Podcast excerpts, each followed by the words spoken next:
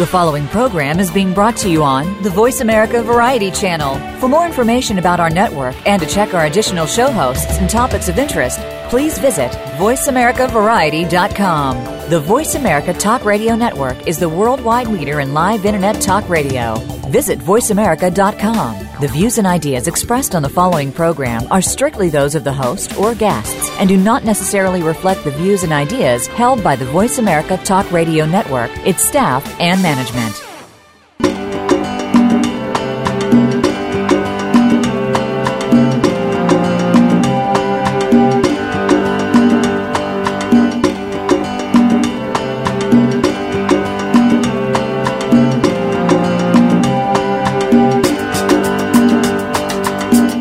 Save our wildlife, save the environment, save our world. It all starts with a little knowledge. Welcome to Our Wild World with Ellie Weiss. There is so much that's being done and can be done with help from specialists and marginalized community groups to you. We'll discuss the future of Africa, the wildlife, and the people, and show you how it affects the entire planet. Now, here is Ellie Weiss from the Wild Eyes Foundation. Good morning. This is Ellie Weiss, and welcome to Our Wild World.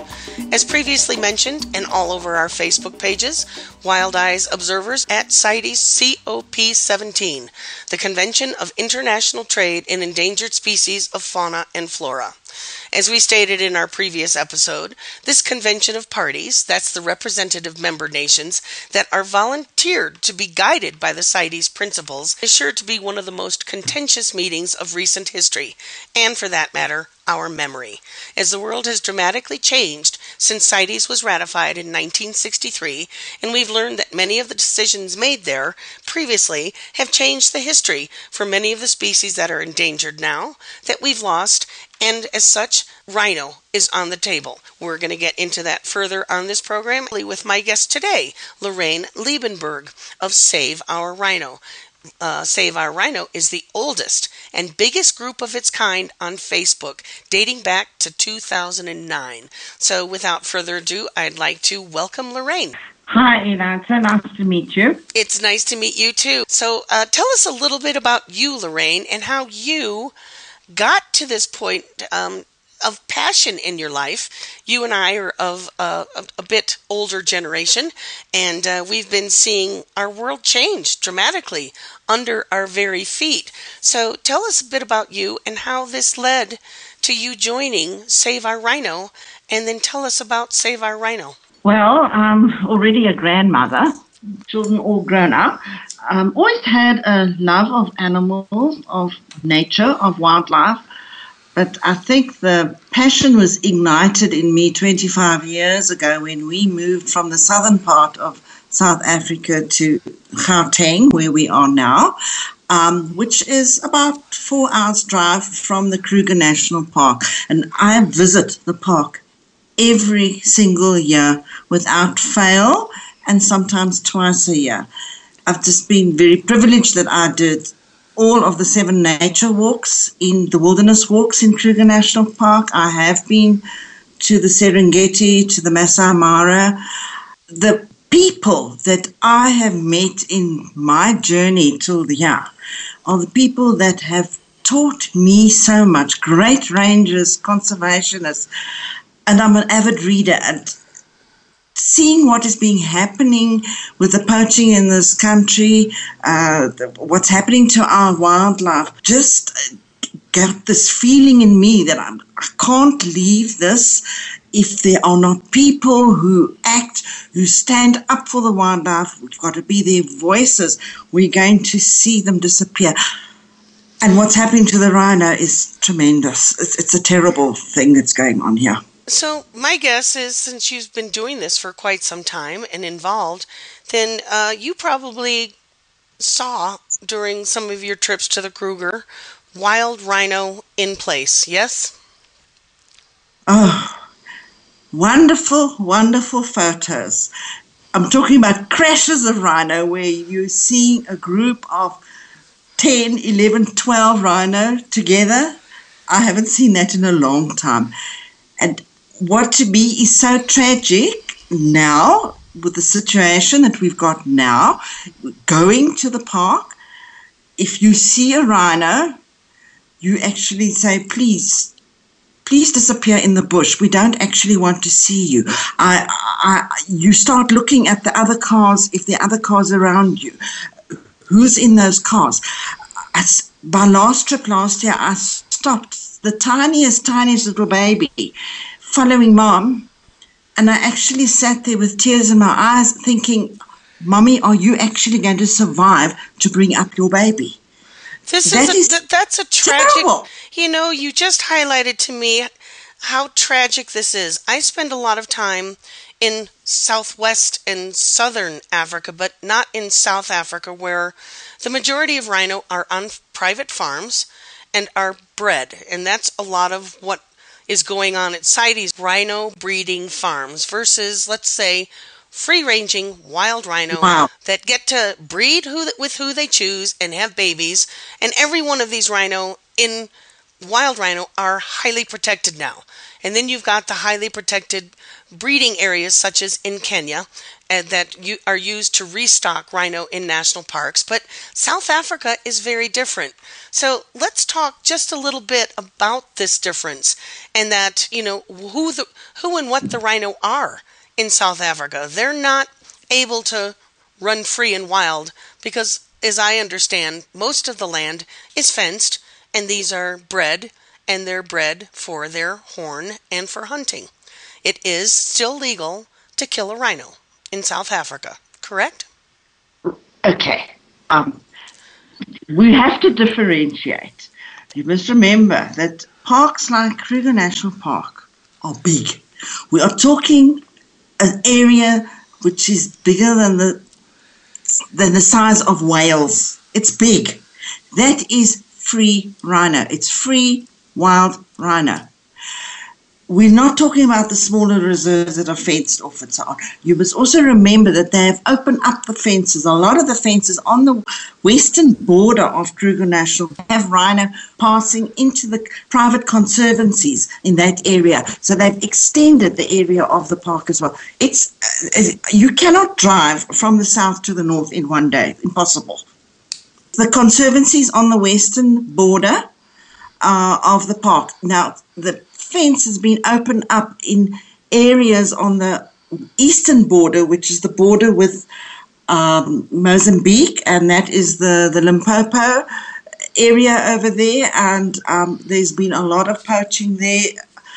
That's it's basically ground zero for rhino poaching, where yeah. um, friends such as Damien Mander and the International Anti Poaching Foundation are yes. on that thin green line between Mozambique and the Kruger and that's where, when you hear a lot of rhino being poached, these are the free ranging rhino that are being taken under horrible circumstances. And sometimes I was looking the other night at the full moon, and it's hard to look at a full moon now because we call it a poacher's moon.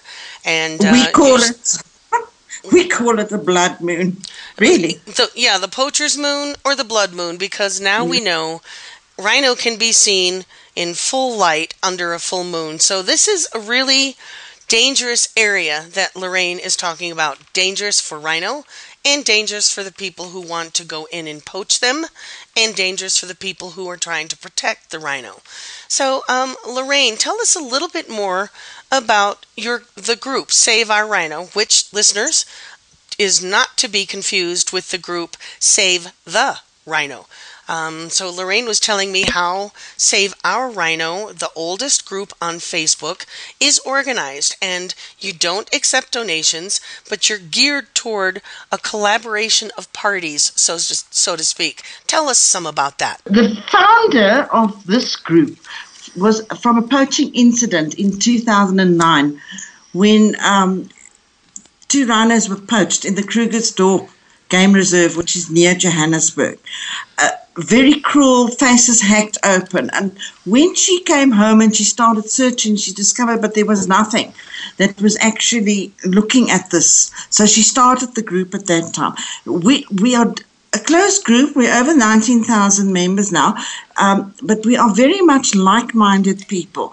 Um, our members of our group come from all walks of life Uh, we are both local and international members, but we've got not only ordinary members of the public, we've actually got a lot of game rangers, leaders of organizations, um, uh, uh, uh, veterinarians, members of anti poaching units, police, conservationists, biologists, um, you name them, they are there. And a lot of them will not say much in the group but they follow the news. The people that are in the sensitive, more sensitive areas of anti-poaching, so they, they follow the news. They get the news from us. We, we are really publish a lot every single day, bringing the news, anti-trafficking, uh, poaching, and general conservation from mostly Africa, but certain issues as well from the Asian markets, tigers, um, uh, uh, these animals that are involved in the illicit trade uh, markets. Those are the type of things we bring onto our group. At, this, as a result of that, we get a lot of um, discussion and ideas get thrown around, and the news then from our group gets spread out, and we are then creating awareness of what is going on in the country and in the rest of Africa. So, being a private group, uh, what does that mean in the sense? So people can go to your page and see what's going on. Can they request to be a member, or do you bring in new members? Um, they request. They request to be okay. a member on it well, because I, it's a group. We have to screen as best as we can. Who do we let into the group? There are some suspect accounts out there. There are false profiles. There's no ways that you can keep any group completely safe. Um, so you do, will not do confidential stuff in the group itself. But as the administrators of our group does a, do a lot of work behind the scenes. We do research, we write blogs. We will get information from people out in the field who are looking for who can they contact about something they have found out and we will know who they can contact. We can pass that message on. So, although we will not get involved in any incidents, we do know who we can pass it on to. This is an important thing for our listeners to understand that Facebook is a global outreach program, but as Lorraine just said, it is also a sieve for a lot of false accounts, false information. Um, I've known of a lot of groups that get hacked, so to speak, by, I'm going to use the word spy in quotation marks so that they can gain information to be used cross purposes against the purpose of the group. So be careful when you're out there on Facebook, and it's great to know that Save Our Rhino group is very much an investigative group. They are geared to providing sound, solid information and uh, gathering information from the field to share amongst the members to protect the wildlife. So, this is a very focused, very functional, and great group. If you want to know what's going on, then just definitely go visit Save Our Rhino. I'm, I'm assuming, and you're on Twitter as well. A great tool. Twitter is yes. one of the best tools in the world. It's the way to get the news out and get people interested. You can take people out and out and out, and we've got great followers um, on our Twitter accounts. So, Twitter is an excellent tool to find quick news blurbs. So, follow Save Our Rhino on Twitter and go read their Facebook page because there's great yes. information. We are at Save Our Rhino K9. That is our Twitter handle. Okay, we will put that out there and uh, retweet and post that. So, um, I have here that you're a registered group with the Department of en- Environmental Affairs. Yes, you, mostly the, the, the organizations which are registered with the Department of Environment, Environmental Affairs are properly registered organizations, non-profit profits, uh, that type of organization. Now, we are not registered as a non-profit or as an organization. We're just a group. But with the committee of inquiry, the hearings that they were doing in last at the beginning of last year, we applied to be able to present our side of what we think about trade and non-trade. And as a result of that, they actually registered us. So That's excellent. it's a little that, bit unique way we are. It, it is unique. Uh, you know, this is excellent, and it tells you the power of social media. That when you do present really good information and don't devolve into arguments about one thing or another, but are there to provide solid, good information, it's respectful and uh, as Lorraine just said, you get registered. So, once again, I want to reiterate Save Our Rhino is not a nonprofit group. They do not accept donations. They are not swayed by any political party or by money. So they stay true to their mission and uh, getting information out there. So right now we have to step away for a short break, but stick with us because we're going to get into a little more detail about the rhino trade pro, horn trade, and anti trade. So stick with us. We'll be right back.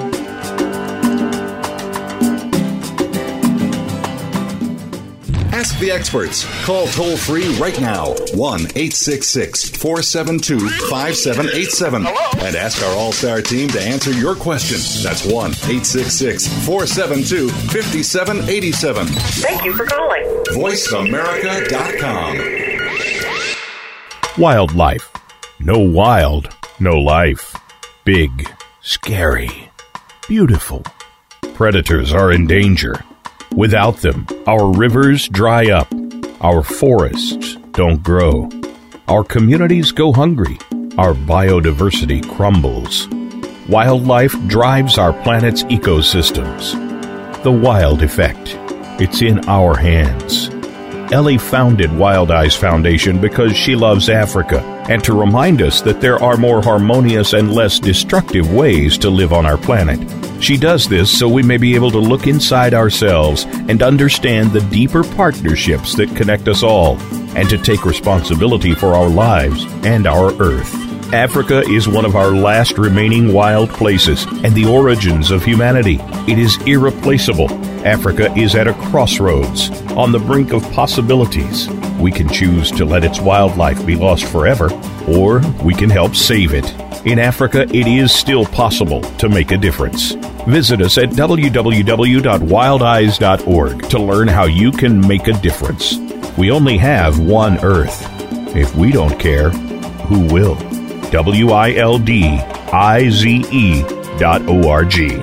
Have you had a chance to check out Voice America's online magazine and blog, Press Pass? If you love our hosts and shows, check out articles that give an even deeper perspective. Plus, topics about health and fitness, movie reviews, philosophy, business tips and tactics, spirituality, positive thought, current events, and even more about your favorite host. It's just a click away at vapresspass.com. That's vapresspass.com. VA Press Pass by Voice America. All access, all the time. Follow the Voice America Talk Radio Network on Twitter. We're at Voice America TRN. You'll get the latest fix on what's happening with our shows, this week's featured guests, and general happenings that you should know about at the Voice America Talk Radio Network. Now you don't have to miss anything when you're away from your home or office. Just go to twitter.com forward slash Voice America TRN or follow along with us at Voice America TRN, the Voice America Talk Radio Network. We're on the cutting edge of social media. Can you keep up? Stimulating talk Gets those synapses in the brain firing really fast. all the time. The number one internet talk station where your opinion counts. VoiceAmerica.com.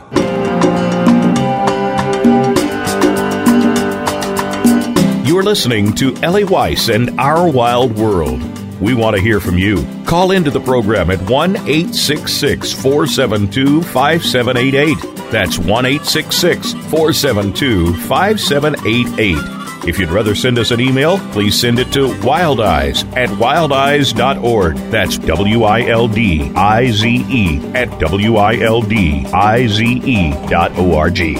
Now, back to our wild world.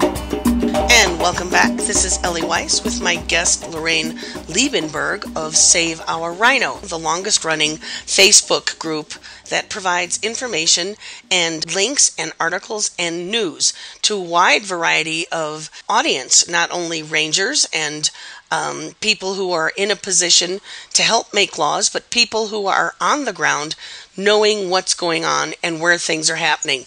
So, uh, in the first section, we learned a little bit about Save Our Rhino, but today, now in this section, we're going to get a little more into the nitty gritty. Lorraine, over your lifetime, you have seen rhino populations decrease, wild rhino in the Kruger and across other places in Africa. Rhino, uh, last year alone in Africa, 1,300 rhino were poached. That is a huge increase compared to, let's say, 10 years ago, where maybe 1 to 200 rhino would be poached. This is a huge increase. It tells us something is going on with rhino. So, Lorraine, help us understand a little bit more about what poaching has done to the rhino, what you feel about it, and why this is such an important mission for you. Okay, okay. First of all, um, I, I must say to your listeners that Save Our Rhino is against trade. That is important. Um, we feel that trade is going to lead to the extinction of wild rhino because the Asian markets are huge. Um, there is rampant crime and corruption involved in wildlife trade, and we would ultimately like to see all rhino classified on Appendix 1, which affords them at least some protection. In South well, Africa, them, it closes up the loopholes, but we still have to deal with domestic trade versus international trade. So, folks, you need to really understand some of the nitty gritty workings of CITES because CITES lists things in three appendices Appendix 1, full protection, Appendix 2, some protection. They can be hunted, they can be killed, as long as that proves some benefit to conservation.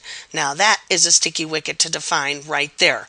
Currently in South Africa, rhino are listed as Appendix 2. And Lorraine, you said an interesting uh, quantifying point there. You said trade would be detrimental to wild rhino. I agree with yes. you there. Trade of rhino. Trade of yes. rhino horn would be detrimental to wild rhino because in South Africa, unlike many other places, most rhino, as we said earlier, are on private reserves. Let's say South Africa gets to trade in rhino horn. I do have to correct you. Most rhino is on state owned grounds. Okay, let's talk about right. this. So, help us understand what trade in rhino horn would do to those that are on private uh, private reserves and being bred versus state owned versus wild, free ranging? Right. If we're going to go st- straight to the trades question, the trade is being alloc- is being vacated for by um, Private Rhino Owners Association, which does not encompass all private rhino owners in South Africa. People must realize that. About uh, 25% of the rhino in South Africa are in the hands of private owners. So 75% of the rhino in South Africa are not privately owned. They are in state owned, national, provincial, municipal reserves, not in private hands. So, can those be hunted? I don't know of cases of being hunted. The hunting is actually in the private hands. That is where the hunting. It was the incentive for people when long, long time ago when Ian Player was in the 60s involved with trying to get the rhino populations up. It was one of the incentives that was used for private people to uh, breed with rhino, that they could get uh, income also from trophy hunting. Okay, so there's sticky wicket number one. Where did this go wrong? I think you've got to go and look at the poaching itself. Okay. In the early 1990s, when the ban on trade was first enforced, that is international trade, okay? The poaching was genuinely, absolutely neg- negligible. And then from 2003, it started to climb in South Africa. Um, the big thing is that it was getting out on the black market. The loopholes were found in the system. First of all, domestic trade was allowed. Then they brought the moratorium in when they found that loop, that it was going out anyway, even though it was supposed to only be on the domestic markets. And then the loopholes were found by these unscrupulous owners and rangers and whatever pseudo hunting that was going on where people who were not actually hunters but came from countries like Vietnam and they got the permits for these people to take the trophies out of the country. So they were feeding an illicit market already then. And that is where stimulation of the markets took place. Um, that by the time South Africa closed down that loophole, the syndicates had already been opened up. Do you know that from the time that traffic, the organization traffic actually is reported about the pseudo hunting, it took South Africa eight years to bring in the moratorium on the domestic horn trade. That's astonishing. Years. Eight years. And once again, folks, this goes back, I strongly suggest you read Julian Rademeyer's book, Killing for Profit. He was one of the first people, along with Save Our Rhino, to actually write a novel, a, a book. It's more of a documentary book on the pseudo trade, how corrupt it is, and how it was able to gain such a foothold and uh, the cartels move in. These pseudo hunts. So, once again, I'm just going to clarify Rhino in South Africa are listed as Appendix 2. That means they can be hunted but not traded. But in hunting a rhino for its trophy, what they want is the trophy is the head and the horn. So when you would take a pseudo hunt for this trophy, the head and the horn, and these Vietnam Vietnamese pseudo hunts were usually uh, organized by professional hunters and private breeders, as Lorraine said. And then what happened is the trophy was sent out of the country, permitted legally, but then from there it entered the black market in the rhino horn trade. Not the trade of the head and the trophy, just the horn. So it opened up a whole host of problems. And as Lorraine just said, it took eight years to shut this loophole down. Why did it take so long? You know, I do not have an answer for you. Incompetence. Let me see if I can provide an answer.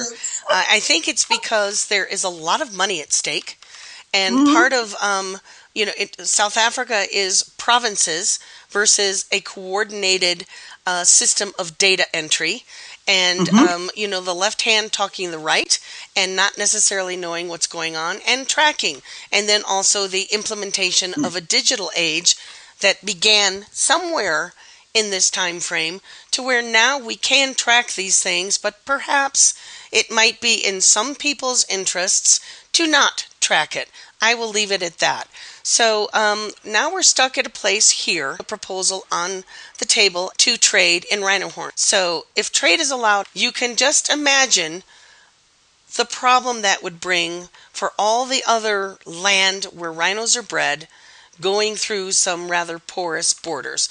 Uh, it would not stop the black market. Lorraine, you yeah. have you had made some points about po- um, poaching is not the main driver of the rhino trade.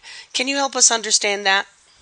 Okay, let's first just say that, that uh, the, the, the rhino which are on Appendix 2 is only the southern white rhino. It does not refer to black rhino, of which we also have a population in South Africa. Trade those rhinos, they can be sent to a zoo or to another reserve or to another country. Okay, so that is allowed under Appendix 2 um, I just want to say that the moratorium was brought in in 2009, and the loophole with the pseudo hunts was only closed down in 2012. We have to look at the rise of poaching when it really took off in South Africa, and the corruption has got a lot to do with it. We first got to, okay, let's first look at the Asian markets and the wealth that increased econo- the economic growth that took place in the Asian markets, in China, in Vietnam. The markets opened up to the Western world. People were earning more. We had the rise of the middle classes. And as a result, the demand started there. The syndicates were there, the demand started, people had more money to spend, so they could buy rhino horn. And then we have, um, I just want to see when that was, um, 2008. A rumor surfaced uh, that rhino horn cures cancer, and the poaching figures shot up almost immediately. So who, whoever brought that rumor but, up, South Africa got on the bandwagon, right? Well, the, the, the big thing is, is the poaching, the syndicates got onto the bandwagon immediately because now they had a market. They had a market that was demanding rhino horn. We have to look what is going on also in South Africa itself.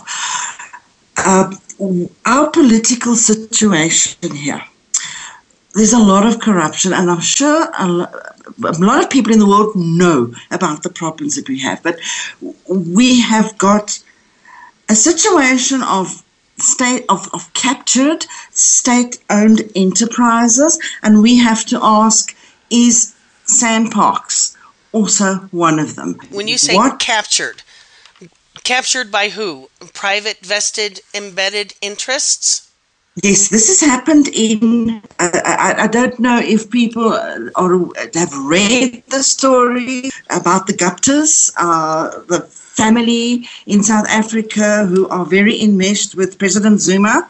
Um, there are quite a few allegations that have been made that uh, various enterprises in South Africa, um, in other words, that uh, the state is embroiled in practices that are not ethical.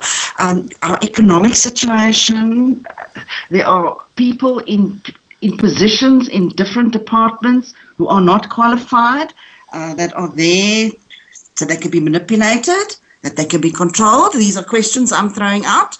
Um, we have to look what goes on then on the provincial levels as well. We've recently had local government elections where our cities like Johannesburg, Pretoria, the big cities, were taken over.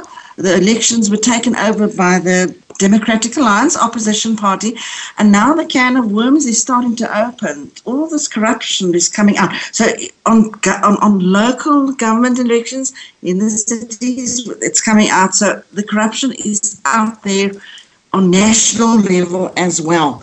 Um, the permit system, we have got more than one rhino owner who has said that when they apply for a permit um, for a rhino, which is going to be translocated or sent somewhere else, within days they have a poaching incident. Where's that information coming from? Is it from the permit officers? There's a lot of allegations. People saying that they do not trust the, the provincial permit officers. It's a tragedy. Um, so this is what you mean by being captured, that the the people at the higher end of the lower part of the chain could be doing some shenanigans. And then I, as it moves up the chain to the, the the countrywide level, misinformation or incorrect information is circulating, so there's no real understanding of whose rhino are going where and what's happening to those rhino. The records are kept at the DEA, but there are there have been permits issued in the pod, like the permits that were issued for the pseudo hunts. Um, we've never heard that anybody actually who worked in the permit office was actually prosecuted about that. You know, was What happened to those people that were doing that? And, and, and we still hear about practices Northwest Province, Limpopo, which could be a bit questionable with the issuing of permits. Um, I haven't got it in black and white. I haven't got it in black and white. This is what is told to us. What we need to pick up here and what we're going to talk about in our next section, because we need to take a break right now, is some of the unclarity that is going on throughout the, the chain of layers and levels in South Africa. So stick with us. This is Ellie Weiss. My guest is Lorraine Liebenberg, and we're going to talk a little bit more uh, about the confusion that is going on. So stick with us. We'll be right back.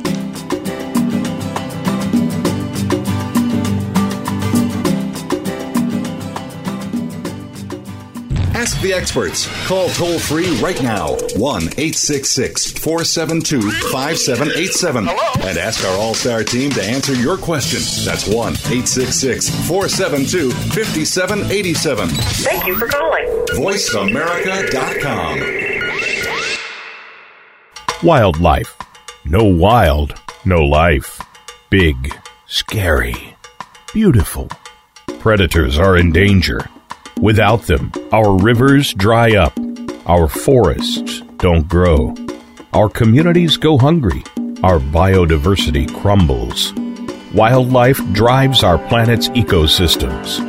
The wild effect. It's in our hands. Ellie founded Wild Eyes Foundation because she loves Africa and to remind us that there are more harmonious and less destructive ways to live on our planet. She does this so we may be able to look inside ourselves and understand the deeper partnerships that connect us all, and to take responsibility for our lives and our Earth.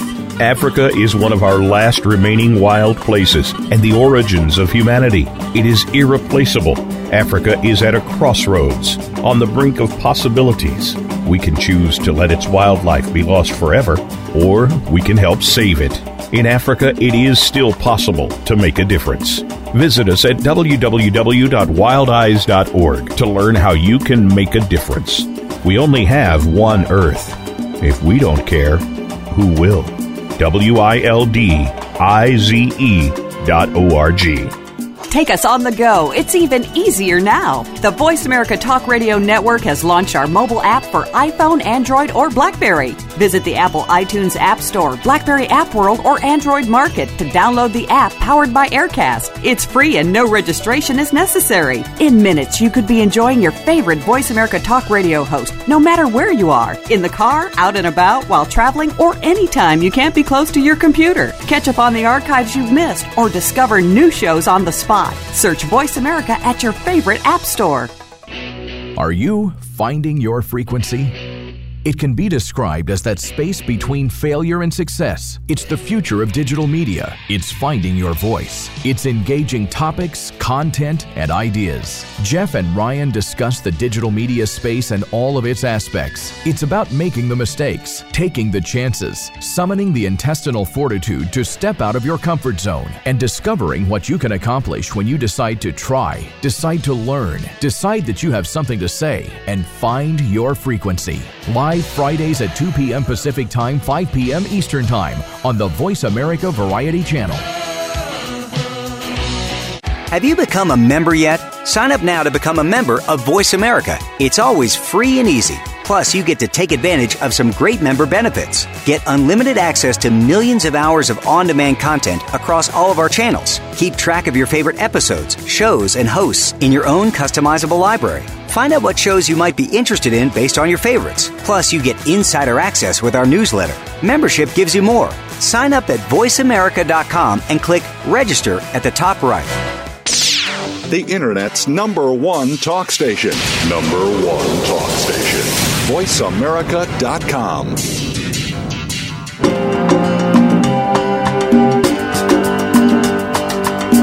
You're listening to Ellie Weiss and Our Wild World.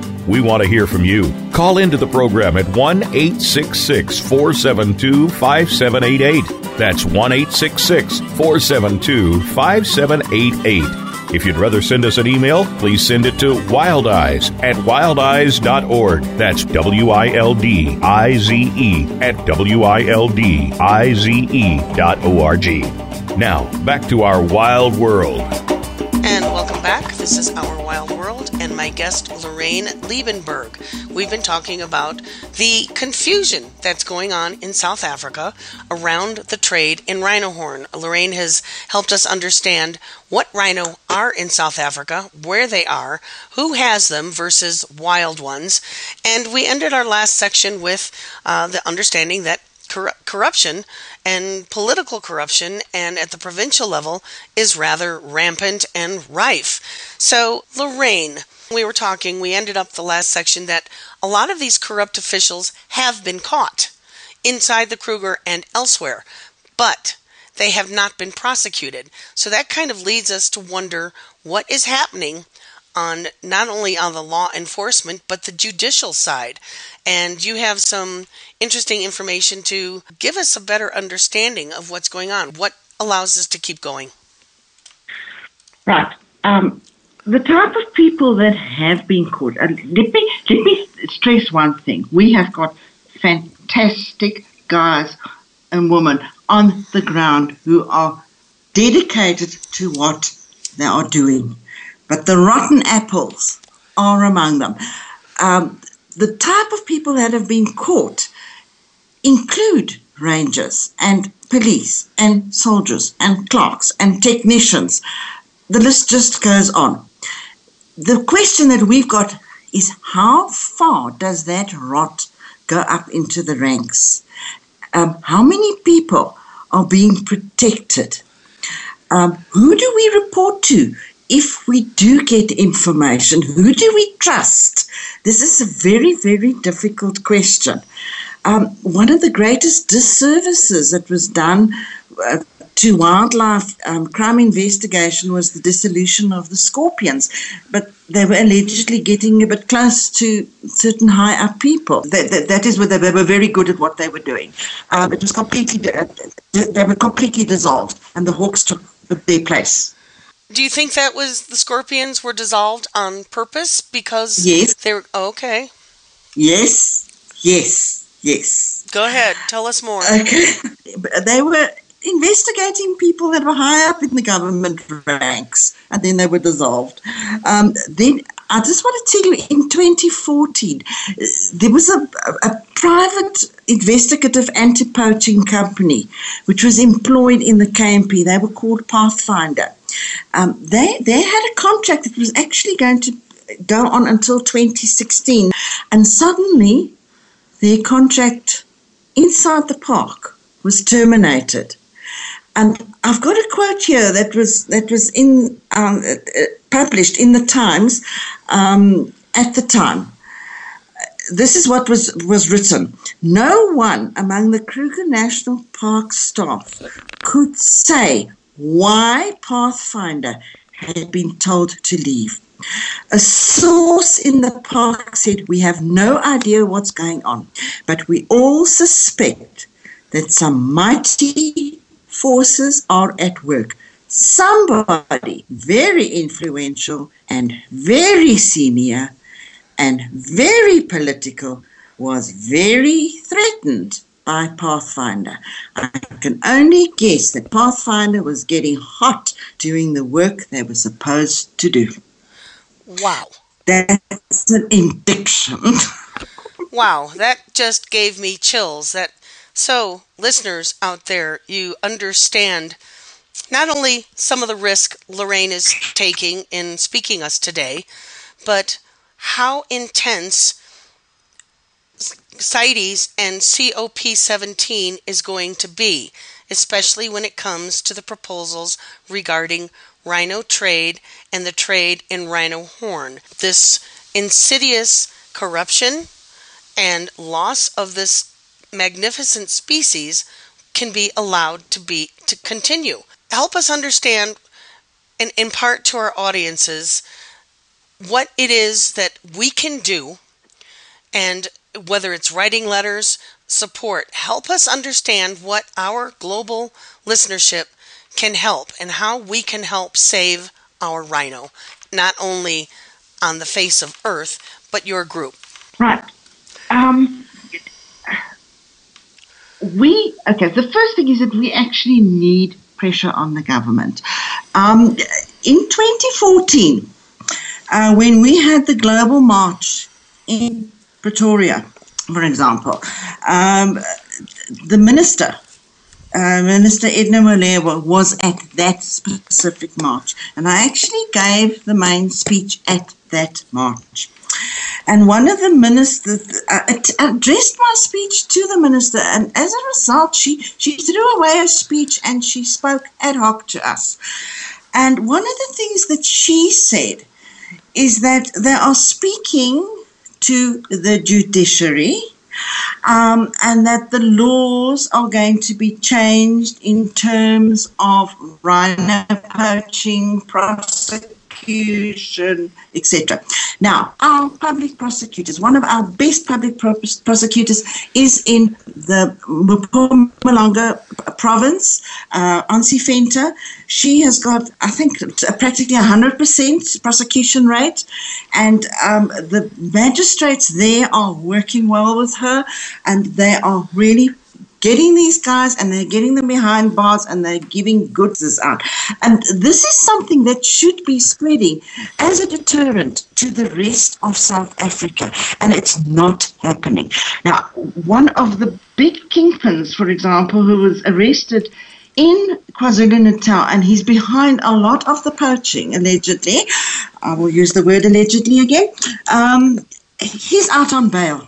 That case has been going on for such a long time. And the allegations are that in the original uh, uh, trial, when he was brought to court, um, that the magistrates were they bribed or what was going on? This guy kept on getting uh, out on, on, on bail and uh, it would be rescheduled, and he is still out on bail.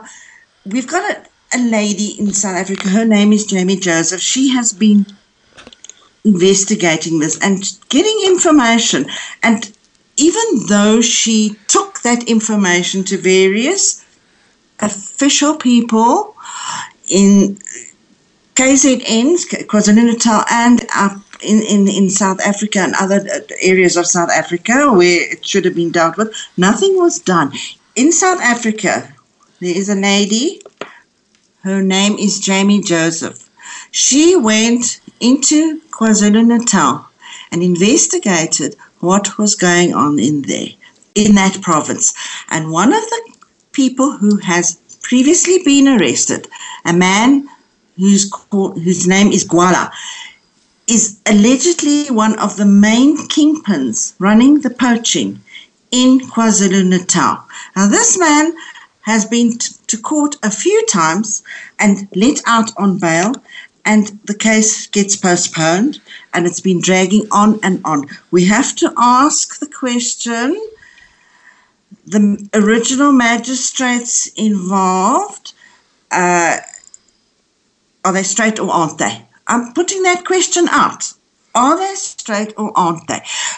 What I can say is that despite Jamie approaching different people in authority, nothing was done until she finally got a meeting with the public prosecutor of South Africa.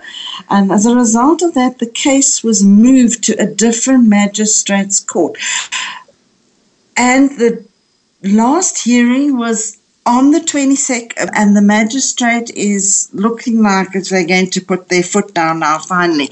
But this man, this Gwala, has said that he will carry on poaching as long as he can. He said it straight out, straight to Jamie's face. So this is an indication of poor judicial procedures in some of the areas of South Africa. It's it's not sending a deterring message out. We have got other kingpins who are either out on bail or are on are in prison at the moment awaiting their court cases. Cases dragging on for four years.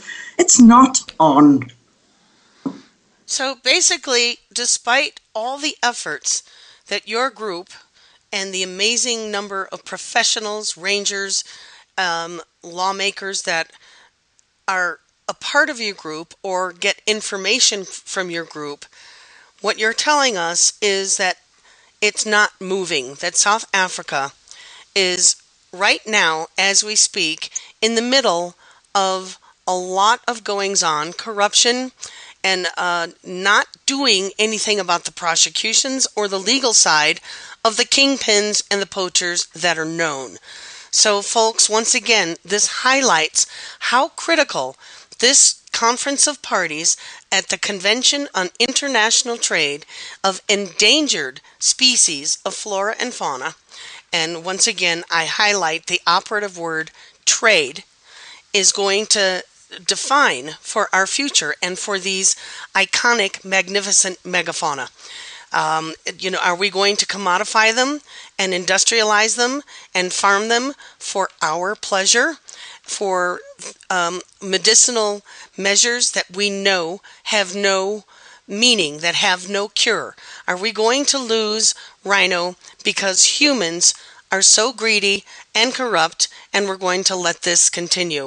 You know, this thing, this, this sustainable utilization, which is the go word or whatever you want to call it at the moment, it is being used for the commercialization of wildlife. It's when we go and look at the purest conservationists, I'm talking about people like Dr. Ian Player, who said there must be areas set aside um, for wildlife to roam free and wild. It must be wilderness areas. It must be, be practically untouched by humans at all. The only humans that will go in is on foot. They will leave no footprint. They will come out. Those type of areas. Is that is what our heritage is, and it is actually what our government, uh, is supposed to be doing under environmental that those areas stay pristine and it's not happening. This thing of it pays if it pays it stays. And it's got to benefit the communities that there should be buffer zones and those buffer zones should be enforced. They are not being enforced. There are too many people to give to, for the park to sustain them. All right. And and, and to, this whole thing, what's happened in South Africa with people losing jobs, that there's been no um, development in industrialization or jobs or whatever, but there's no incentives. You should be creating the jobs, creating the jobs that people work for their money. This is what should be doing on the borders of the parks. Why are they not developing those areas? Don't just say, oh, you know, we're going to use our wildlife. You can't use the wildlife. There are too many of them. But teach them proper farming practices. Teach them where areas are dry. Use sand, these sand dam principles, which are used in Kenya's dry areas and so on, which are wonderful. And let me tell you, those vegetables that have been growing in Kenya are on the shelves in South Africa, and so are the ones from uh, Zambia as well, are on the shelves in South Africa. So it's working in other countries, you know. it, it is working, and you know this is something we've talked about an awful lot. One of the most wasted resources across sub-Saharan Africa is the human resource, and the whole wildlife pays it stays is not an argument that works in contemporary times. We not have anymore. to we have to set aside places and that's our Wilderness Act that are untrammeled and pristine and are for wilderness, wildlife, and earth to be biodiverse, not for people to recreate in. So, Lorraine, um, as we wrap up today's program, what would be the thing you would like to tell the world? I want to make an appeal to the international world. We cannot do this on our own. We cannot. We need the world to put pressure on the governments that are involved with this crime. We need enormous pressure. I would love to see the threat of sanctions, which the World Wildlife Fund has called for on countries like Vietnam. I would love to see pressure being put on South Africa to get their house into order.